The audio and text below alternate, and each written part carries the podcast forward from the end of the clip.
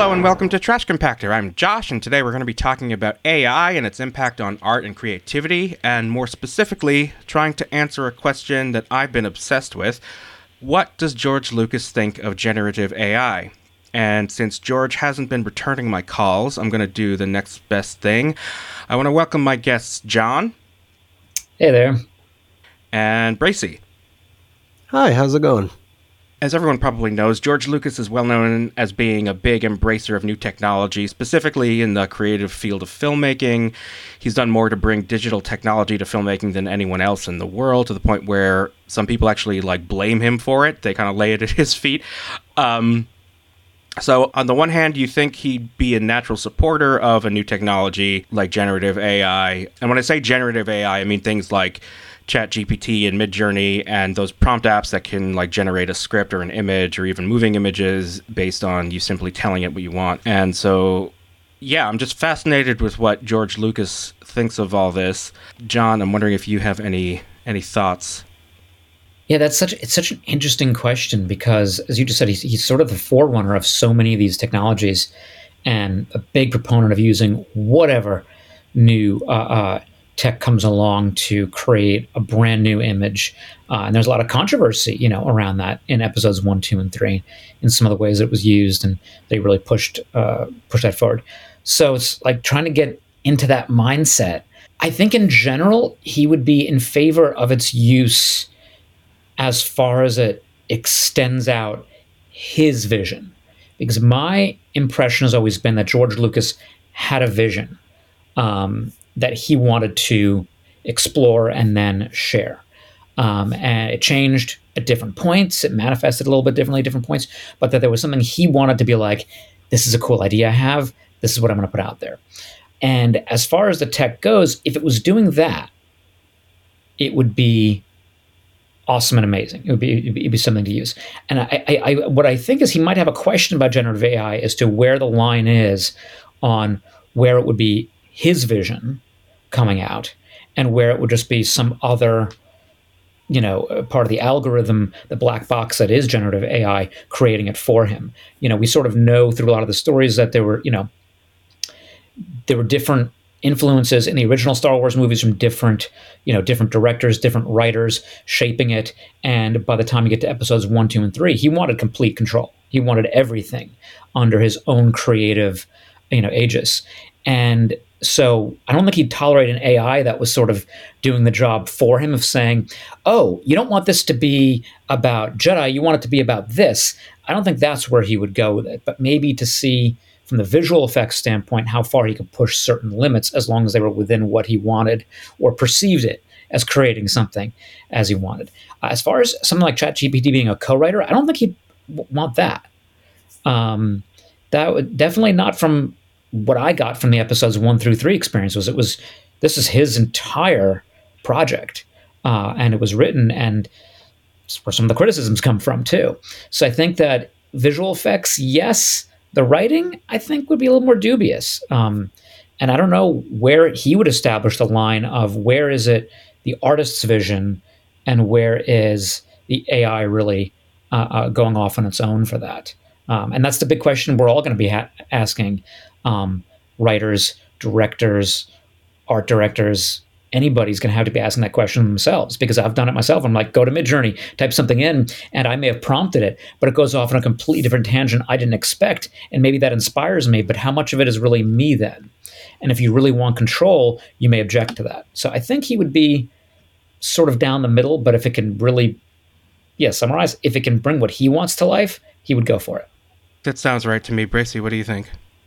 Yeah, yeah, I, I largely agree with uh, everything uh, John just said. I I I completely like the thing that stands out to me is uh, uh, kind of something that he said back in Star Wars to Jedi, and usually it was used like for the the trailer for that, where it's like a a special effect without a story is a pretty boring thing, and like that always kind of shaped who George Lucas was to me. He really cares about the story, and he really like enjoys the fixings that uh, tell that story, but uh, as long as it's in service to the story. So I feel like, yeah, he wouldn't give control over to an AI to tell the the main the main story that is saying like he wants to he wants to tell the main vision however I feel like as he likes to create just these sprawling universes, um, uh, I feel like he wouldn't have a problem being like, all right, uh, uh, what is this alien race? What is their backstory? Where are they from? This is like, uh, uh this is who they're next to. What is their relationship? What is their hit? Like all the things that would really just kind of enrich the entire uh, uh, universe, or galaxy, or the story that he's trying to tell. Um, so he can kind of go in and and see this world kind of grow, and then be like, oh yeah, this is perfect for that uh, that thread that I had, and this is great for that thread. And I feel like that's how we're going to see creatives start to use these capabilities, these uh, uh, these AIs, just like being able to really bring their idea to a, a, higher sense of um, not necessarily realism, but just kind of really just bringing it to life, bringing these uh, uh, these worlds that they want to basically live in uh, uh to life and get immersed in and I think that's going to be really really interesting. And I'm I'm dying to hear uh, uh, what he has to say uh, say to this because like yeah I I feel like it's probably what we all think and we just kind of want some validation. I guess is really what it's coming down to. We just really want it's like do we know you the way we think we know you? Um, uh, because uh, you're yeah you're all he's always on the tech front side. He's, he's always pushing the tech, uh, but it's always been at, uh, in service to what he's wanted to say. Yeah, no, absolutely. And you know, hearing you describe that use case, it sounds like how he uses the art department. He would have some vague ideas, he would throw it to the art department and just see what they came up with and he would show up you know once a week and he'd be like i like that i want the head from that on the body of this i like that silhouette of that ship but i want you to change this so you know it sounds like the process that he utilizes already. It's just you're sort of replacing the human artists with AI, which is where I think a lot of the Sturm and Drang comes from in the creative community. Here's the interesting thing about George Lucas for me is that there's a duality there because on the one hand, he's an early adopter and a pioneer in terms of technology, but he uses all of that to tell very humanist stories. And, you know, Star Wars, I think, romanticizes technology while being suspicious of it. I think that's embodied in Darth Vader, where his half machine status is sort of part of his monstrosity. And the way that they talk about it, how, you know, he's more machine now than man, twisted and evil. And famously in A New Hope, Luke is the only one who's capable of destroying the Death Star because he figures out he has to shut off his computer and trust his instincts and the Force. THX 1138 is all about our relationship to machines and how we're in danger of being enslaved by our technology. And I think he's clearly very fascinated by humans' relationship to machines, but I think for him, generative AI taking over or replacing human creativity, I think may be a step too far for him. Now, again, where that line actually is, is sort of the question that we're all grappling with. There was an interview that I just happened to watch with him recently from actually almost a decade ago now with Charlie Rose. And at one point, Charlie Rose asked him why he's such an innovator. And George Lucas said, quote, because I had a story to tell. There's a gap between what is possible and where my vision is, and I've had to fill that gap, which is what anybody does. You don't invent technology and then figure out what to do with it. You come up with an artistic problem, and then you have to invent the technology in order to accomplish it. So it's the opposite of what most people think it is, and any artist will tell you that. And art on all levels is just technology, which is why people say, well, monkeys can do paintings. Well, they can't really. They can do scribbling, like what my two year old does. But if you want to say, I want to convey an emotion to another human being, that's something only human beings can do.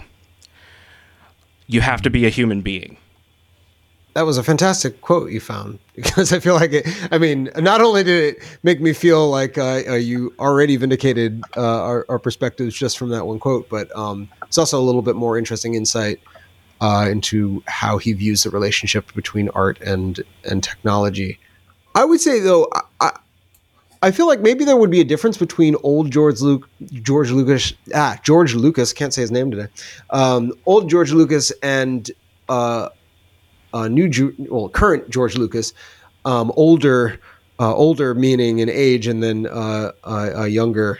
Um, the different perspective on technology, and also just like what story he would want to tell. I feel like the current George Lucas would just uh, uh, uh, be more concerned about telling a story in the current medium of movies. And I feel like uh, uh the younger George Lucas would be like, wait, well, now uh, I'm going to update what my vision is because what's possible now is something closer to the holodeck, something closer to experiencing um, a, a, fully immersive story and uh, being able to like really kind of just dive into a world and a perspective that he really wants to communicate. And I feel like that would drive him to use uh, the technology, not just to get uh, uh, uh his current story across in the current medium. He would use that uh, to drive like forward in a, a, a bigger a bigger idea. And that's, I mean, obviously that's speculation. That's that's the whole point of this. But I,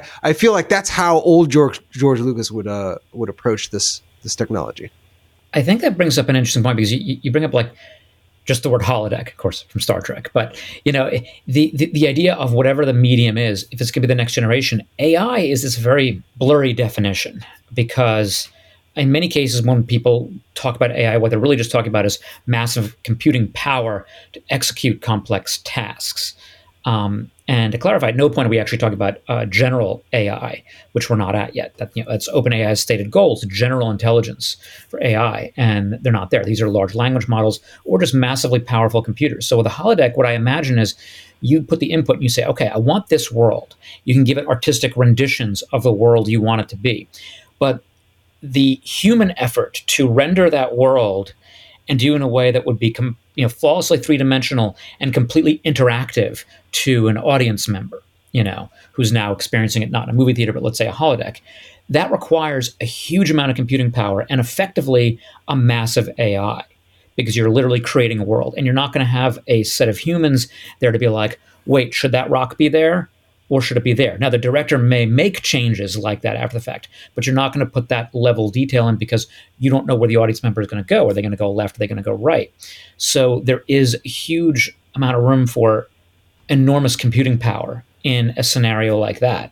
Bringing it back to movies, you have a giant fleet battle. All the TIE fighters, all the Star Destroyers, the rebel fleets. You can take it to such an extra level and even allow the audience maybe to sort of like zoom in or see detail that you wouldn't have otherwise gotten. Like what does it mean when you know not red squadron but yellow squadron goes in from a different angle? And they're also assaulting. Like you might get things that you couldn't otherwise get because now you have the computing power and the creative behind it can set the parameters. That could be really cool.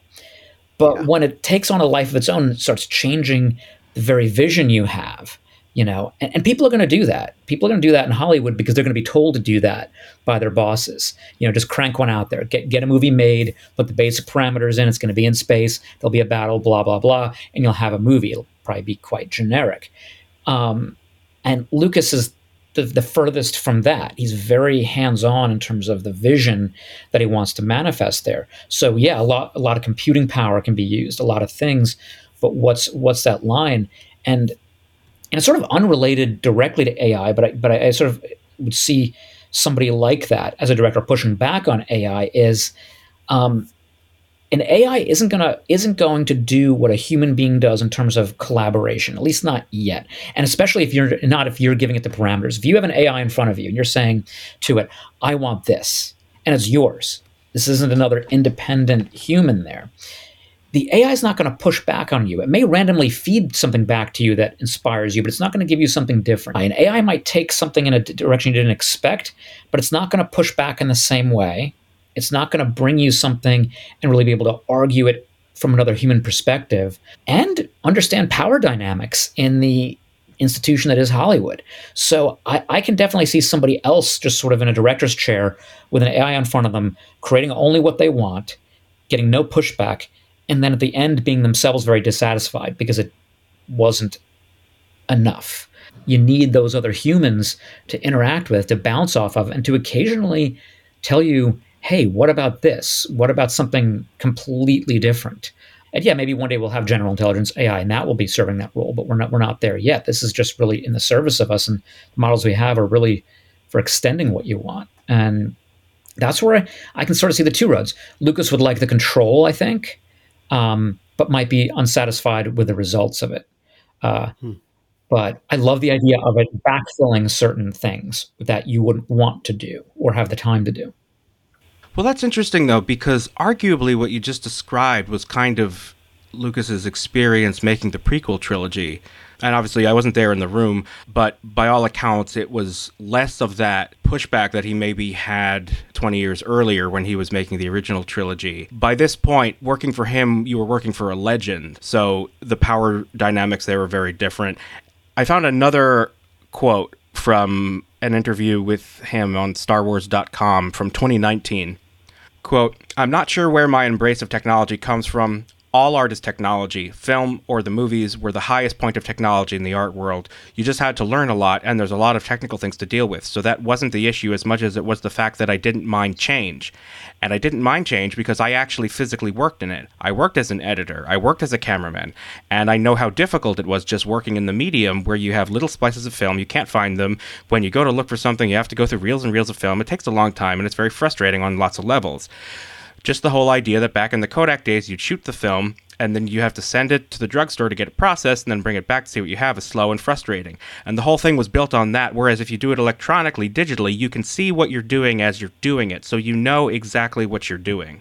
You know, hearing him describe that, I think a lot of it when it comes to technology for George Lucas is enabling the doing, enabling the process of creative process I don't know that he would be satisfied with replacing that process or even part of that process with like a black box where you don't know where the output is coming from. So, on the one hand, you know George Lucas is not sentimental about the way things have been done for the sake of preservation or whatever. But on the other hand, it is all in service of something that I think he views as very human and I'm going to use the word sacred I think for him, it's something foundational, fundamental to the human experience, and it makes me feel like he he doesn't realize he's drawing a line while erasing it with his elbow. Because like he's like at the same time, like you know, like he he does care about the the uh, what has been, but in his rush to tell what he is uh, he wants to say he is pushing towards this new future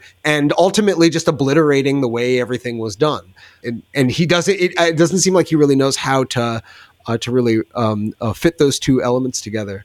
Uh, uh, uh but I did want to I did want to say something because uh, that second quote really spoke to me, and I also wanted to to use that to push back a little bit on something that John had mentioned.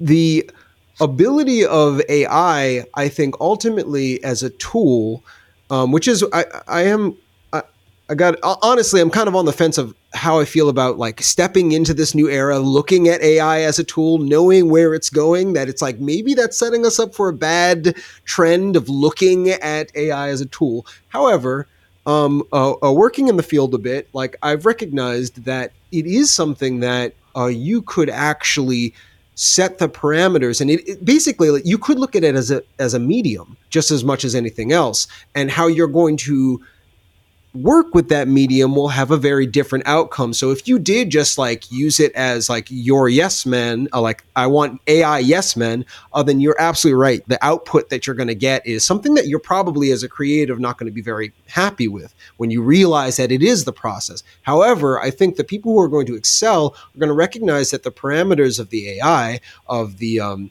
the personalities that you could generate uh, are are tweakable and st- and you could create AI that gives you pushback actually quite easily, building it into like how you respond, how it responds to certain prompts, and uh, ultimately, if you're giving it a guide as like maybe.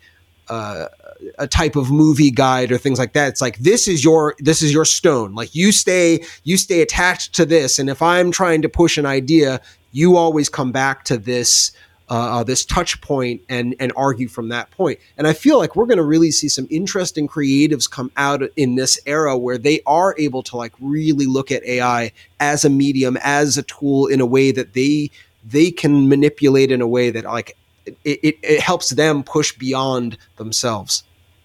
That's a that's a really really interesting notion because you just said it like the parameters of the AI, and if you are if you are inherently looking for yes men, uh, you will create those as your parameters, and the result mm-hmm. will very much be that be the result of yes men. If you do tweak it, I'm thinking, you know, there's so many different genres. I'm thinking of okay, well, you got uh, both in fictional, you have Tony Stark and Jeeves, you know, uh, an AI that sort of does push back or, or, or can even be sarcastic. Um, uh, what was the movie with Joaquin Phoenix? Her? Yeah. And Scarlett Johansson? You know, w- where the OS is the AI, you know, sort of the, the merging of the two. And it, while it has its own sort of, it does develop more awareness, it's more than generative AI. Um, it was designed within certain parameters, but those parameters will were designed to push in a certain direction, a romantic direction, a supportive direction, uh, a few different things. So you sort of get what you expected, laying out those the, the, the, those uh, uh, uh parameters in the first place. So maybe maybe the, uh, the, the second subtext question would be anticipating that he probably would use AI to some degree or another were he to get back into filmmaking. Um, what would the parameters be of the AI that you set if you're using it as a tool. And I think he would view it as a tool because I'm thinking just of the creative vision of Star Wars, the droids. The droids are artificially intelligent, literally. Um, C3PO is a metal constructed being uh, with circuits and parts and has a computer inside him. So it, it's very 1970s in its original concept, but C3PO is an AI of a sort, you know, self aware. Uh, so it's arguably generally uh, uh, a general AI, but clearly the the droids all have very specific parameters. Assassin droids, protocol droids, you know, every, every droid has its set parameters, and they operate within those. Um, and I imagine that in the Star Wars universe, they've sort of been through a lot of iterations of problems with their droids, and even the prequel series is, you know, that's the Clone Wars are fighting against droids um, that are programmed for war, but they're also a little bit out of control. And what is that all about? So I think he's wrestled with that question, but has very much limited the idea of AI to having parameters. I think the question takes a totally different uh, uh, turn that goes, you know, you know, in, into the almost mind-boggling. What happens when AI is self-aware? What happens when it is generally intelligent? And then, are you dealing with a effectively a hyper advanced human being or something that's beyond human beings and you're just asking them to be like hey can you do this thing for me? And you know we'll, we'll collaborate on creating it and then maybe the ai will disagree or not want to do it with you. You know imagine the ai that says yeah i don't like your vision i'm not working with you. You know you that, that's gonna it's gonna happen. Yeah it's gonna happen. So you know there could be some rejection out there um, so all these different levels of ai and where it's going to go i almost envy the position he's in to sort of be able to be emeritus from a lot of this and, and look at it and maybe have fun around the edges. I imagine the other person I would actually ask about that too would be because is his contemporary James Cameron, you know, d- does many of the same things for the idea of like ha- has a vision, pushes the technology forward. It's not arbitrary technology development. It is, I want to show how water operates in the abyss. I want to recreate the Titanic. I want to show the world. And, and then we're in 3D in Avatar. So you, you, see that as more because Lucas hasn't been doing as many modern movies. You saw that progression up until recently a little, little clearer.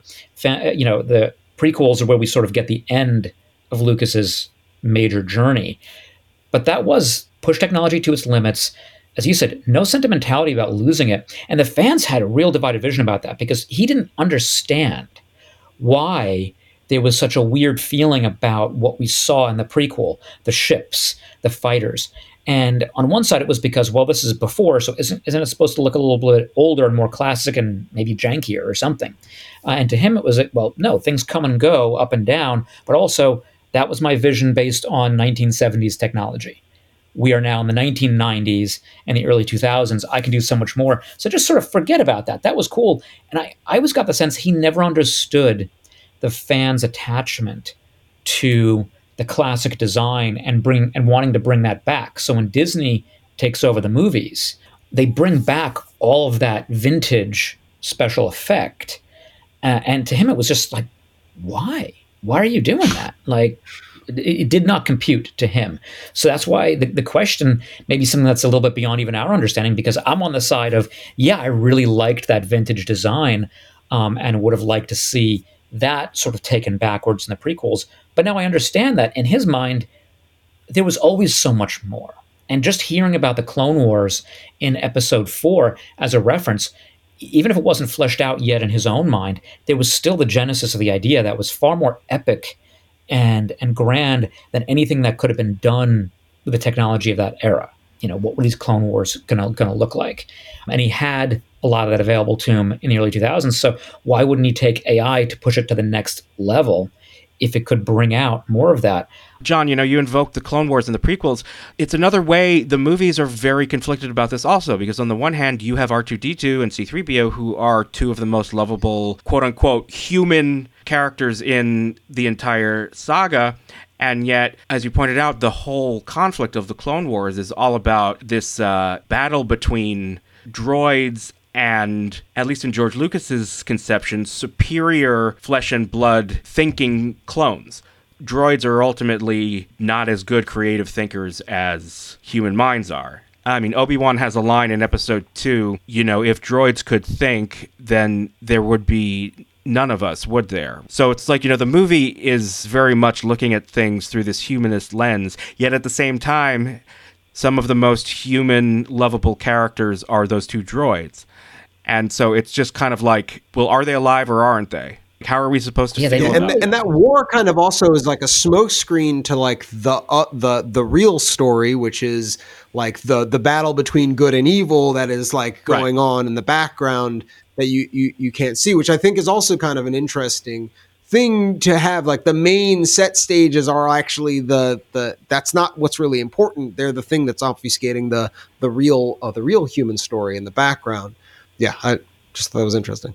I also really love I love how John kind of like the the idea of how he had this aesthetic for Star Wars that we fell in love with it, but it was like for him, it was like a scale model, and he was like, "No, don't don't fall in love with that. Like, what are you doing? No, no, no. This is just this is just to get the other idea across. You know, like we're supposed to go here." And everybody's like, "No, what happened next in the in like with the scale model?" Um, it's just it just it's, it's funny to me how uh, how that kind of plays in my head. I love that because it's, it's it's the it's the difference between how the artist does something to how the audience receives it, you know, and that Yeah. that eternal battle between the creator and the viewer is that you'll never quite see what the creator intended, but the creator also won't communicate exactly what they want to the person who's experiencing it, and this is just like writ large is like oh wow we're on a totally different page now.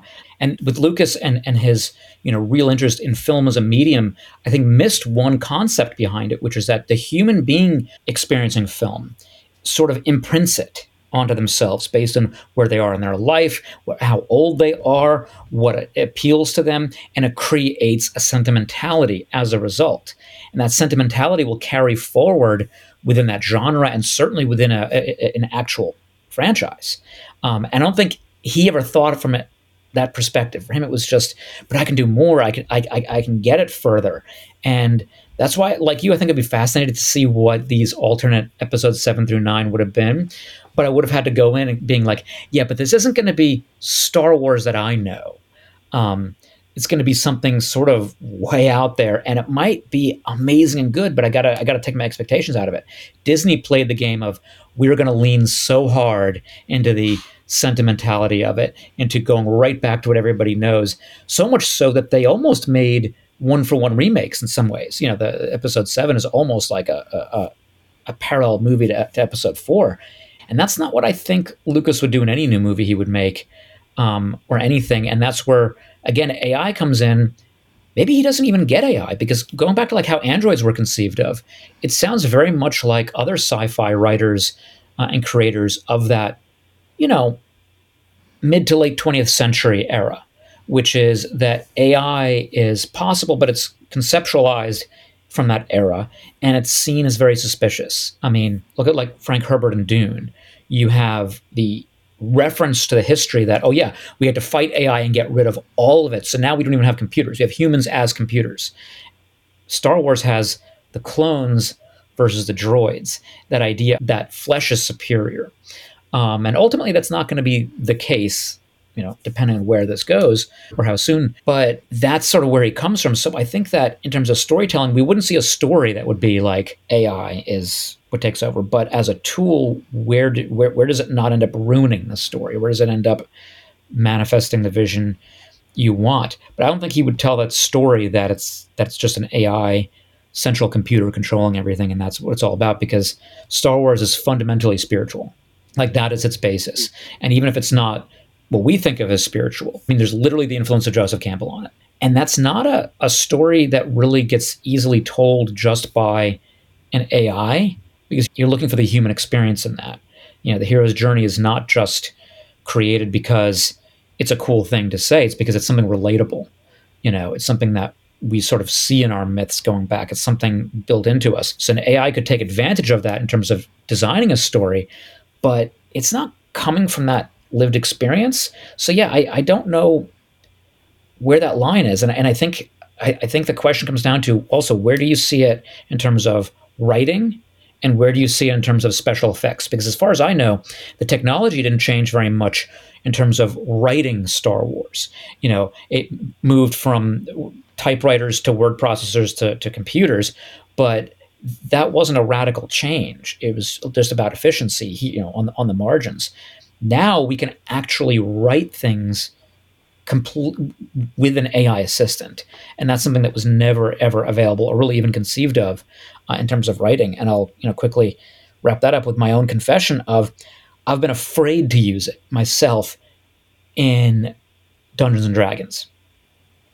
So I'm very tempted. I've used it a few times to generate names and things, but I'm I feel like I would be too tempted to rely on it to tell a story that well, I don't feel like coming up to the answer to the question that this player just asked that I had no idea they were going to ask. And it is completely out of left field. So I'll just have ChatGPT come up with a result for me. And a lot of DMs do that because if you're doing a lot of things on the fly and you're pressed for time, that can be really cool.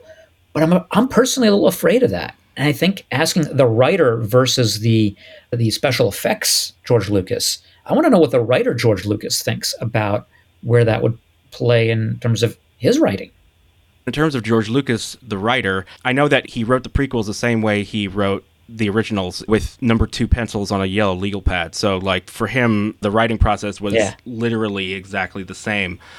I mean, though he did work with co writers. I saw an interview with Jonathan Hales, who was the co writer of the script for episode two, and they had this meeting, and Jonathan Hales said he had the beginning and he had the end. And then my job was to work out all the other stuff that happened in between, which is like the story, the movie. So, you know, in that sense, if he's willing to give another writer parameters, might he do the same thing with an AI?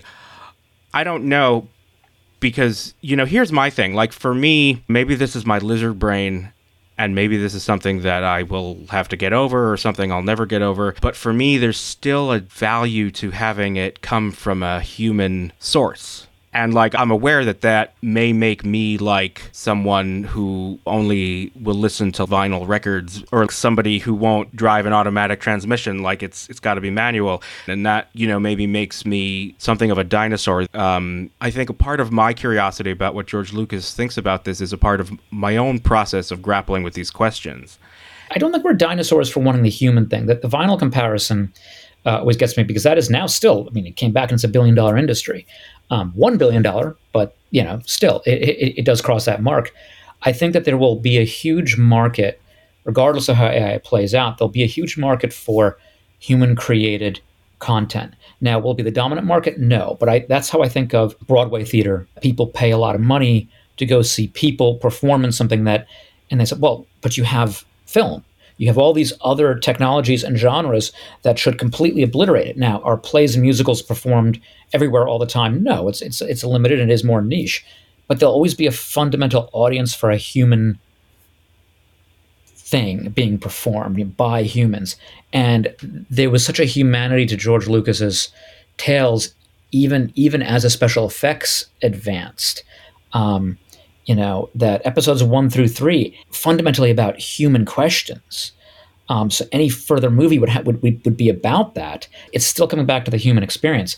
So I, I i really i don't know what that would mean for just you know letting an ai take over the writing. I i, I don't see that as a i don't see that as something he would really get behind except as a little bit of a tool.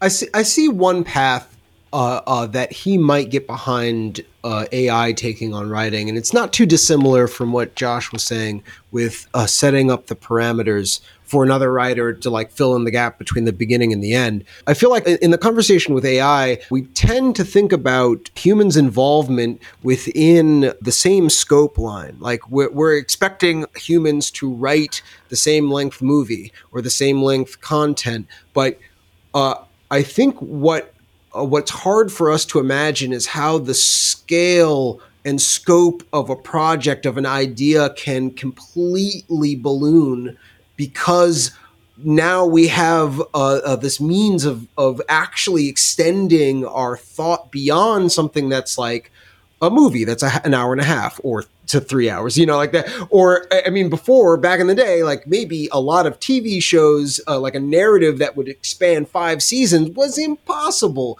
And now it's like, you know, we do that all the time. And I feel like something like AI will allow us to write something as intricate and on the scale of something as Game of Thrones, but like within a weekend. But we get to see a human kind of at a creative limit. And I'm kind of interested in what is the Lucas limit? Like, what is at limit creativity when you're like, all right, you want to create a story and immerse somebody in it? Like, the medium is is its own limitation initially movies we thought like this was the medium but now you you get to take off all the the training wheels like you can expand your imagination to my imagination go like you know like to me that's what uh, we're starting to step into and i'm really excited to see like what are humans at, at the limit what is human creativity at at the limit because that's that's what we're we're touching on and I really hope that that remains where, what it's about is what is the human creativity at the limit?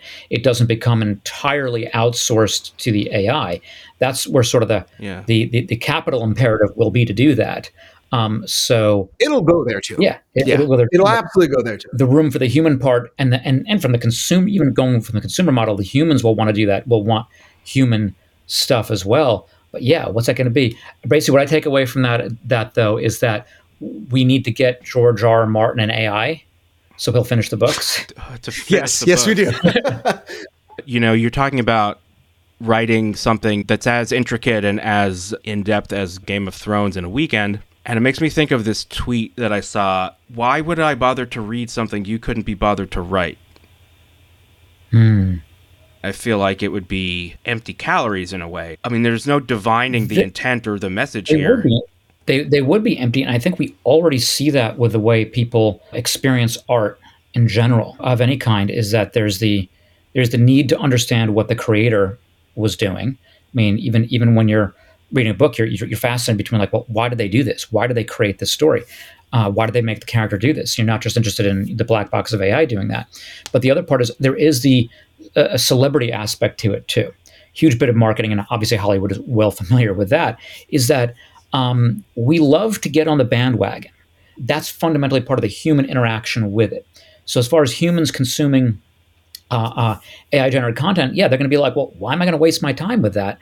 And the people who really understand marketing well are going to be like, yeah, we still got to create a personality. Maybe it'll be a fake it. Maybe they'll present an AI as a personality, but um, there's this just huge need we have to connect with the creator of our art. Um, and sometimes it, it, gets sort of you know zeitgeisty. We, we, all like, oh, this is the era of this. This is the era of this person. Um, but we almost need that, and we've always and we've always needed that. There's been no break, no exception to that rule. Every era has its defining artists, and people begin to identify with that.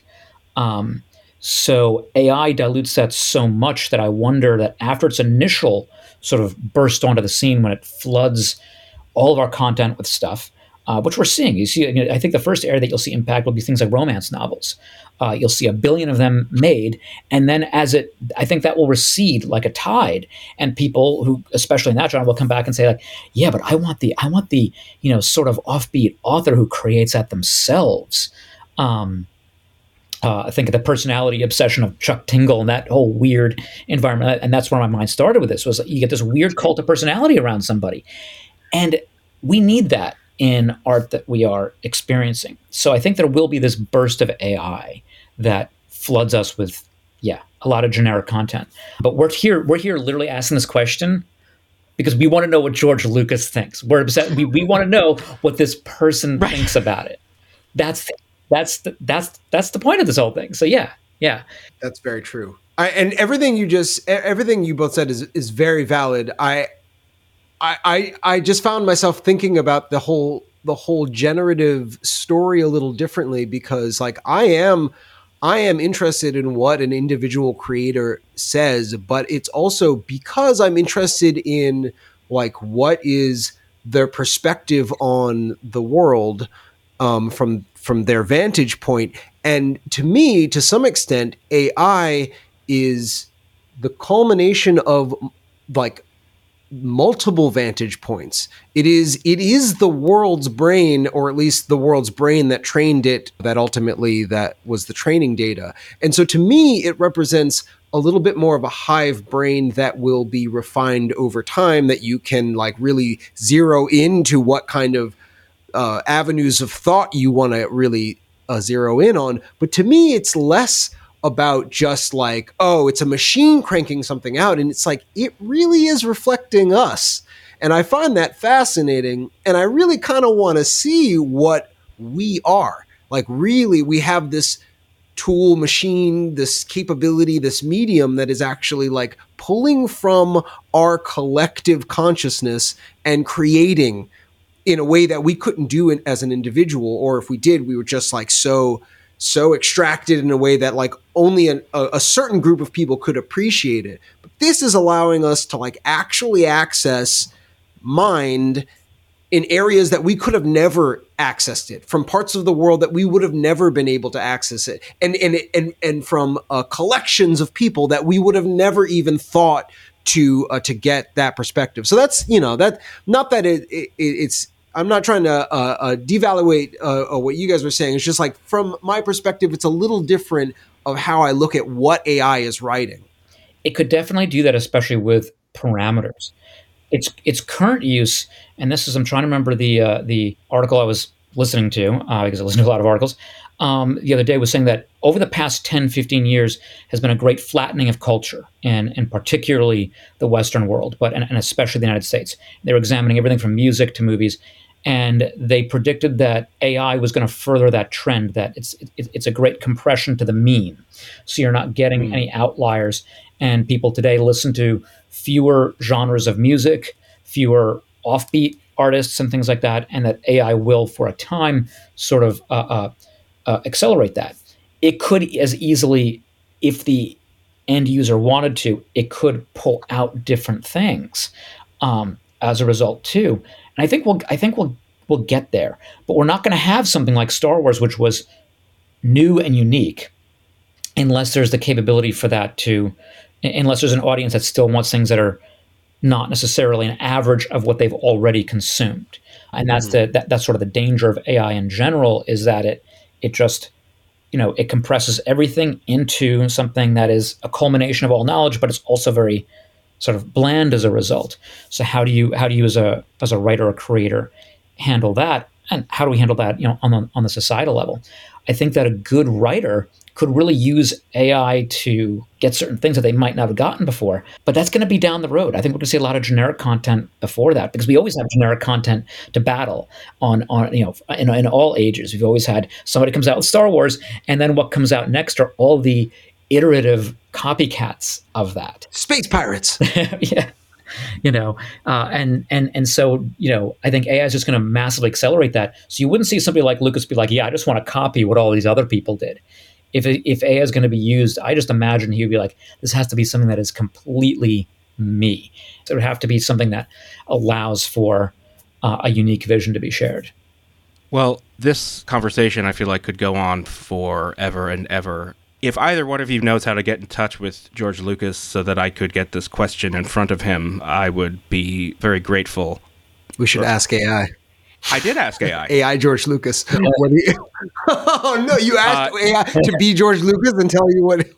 oh well, no, I didn't ask it to be George Lucas. I asked what George Lucas would think. ChatGPT said it had no way to know for sure. I asked Claude AI, and Claude AI said It's difficult to definitively state what George Lucas would think about the use of generative AI in art and filmmaking, but here's my attempt at an informed perspective. As an innovative filmmaker, he might be intrigued and excited by the new creative possibilities enabled by AI. He pioneered visual effects and digital technology in film, so he likely appreciates technological innovation. However, he also values the human creative process. He might have some skepticism or caution about over reliance on AI tools versus human imagination and storytelling. Lucas has always emphasized mythic storytelling that connects to timeless human truths. He may feel that AI still has limitations in capturing the depth and nuance of human stories. As someone protective of his intellectual properties, he may have concerns about AI generated content based on his films or characters without consent. He is known for vigorously defending his IP rights. However, if the technology matured to assist pre production concept work like visual development, he might find that quite useful. And if it was demonstrably original, he might accept it as part of a new era in filmmaking. Overall, he'd likely have a nuanced perspective, intrigued by the possibilities, but also cognizant of the need for human vision, values, and meaning in the art we create and consume. The future role of AI in storytelling would surely be debated from many angles. So basically, that's our entire conversation right there. You didn't even have to listen to the podcast. Yeah, you could just, you can just use the end. Uh, but that right there shows what generative AI does at its best it very quickly synthesizes for you, and it does bring it down to the mean. So, so, so you're not getting a very exciting or necessarily, you know, something that gets inspired says, but wait, what about this thing that we really haven't thought of and makes weird references? You know, you, you're not going to get that from the AI, but you get a quick, succinct answer that is really close, like 95% overlap once you go through all the things we've said. And that's that's kind of scary. Just save somebody 30 minutes right there. Yeah. Oh, yeah, that's why I saved it for the end. so, but there's something to be said for going through the exercise, like going through the process, getting the right answer for the test versus training people how to think. And like my fear is that we're going to see an over reliance on getting that instantaneous human like comprehensive answer and miss out on that opportunity to learn how to think. The other thing that I'll say is, as John pointed out, we still don't actually know the answer to the question because what we are actually interested in is the thoughts and perspectives of this one individual human person. So, again, if anyone knows George Lucas, I just need to slip a post-it note in front of him with this one this one question. Um, any closing thoughts, or have we pretty much covered it? We've covered a lot. Yeah, like you said, there's uh, there's there's always going to be something to say. I had so many thoughts as we were going through this, and I was just like, we'll we'll save that for another time. All right. Well, in that case, if you liked what you heard, please follow Trashcom Pod on YouTube, TikTok, and Instagram. Transcripts of this episode and all our other episodes are available at trashcompod.com, and we will see you on the next one.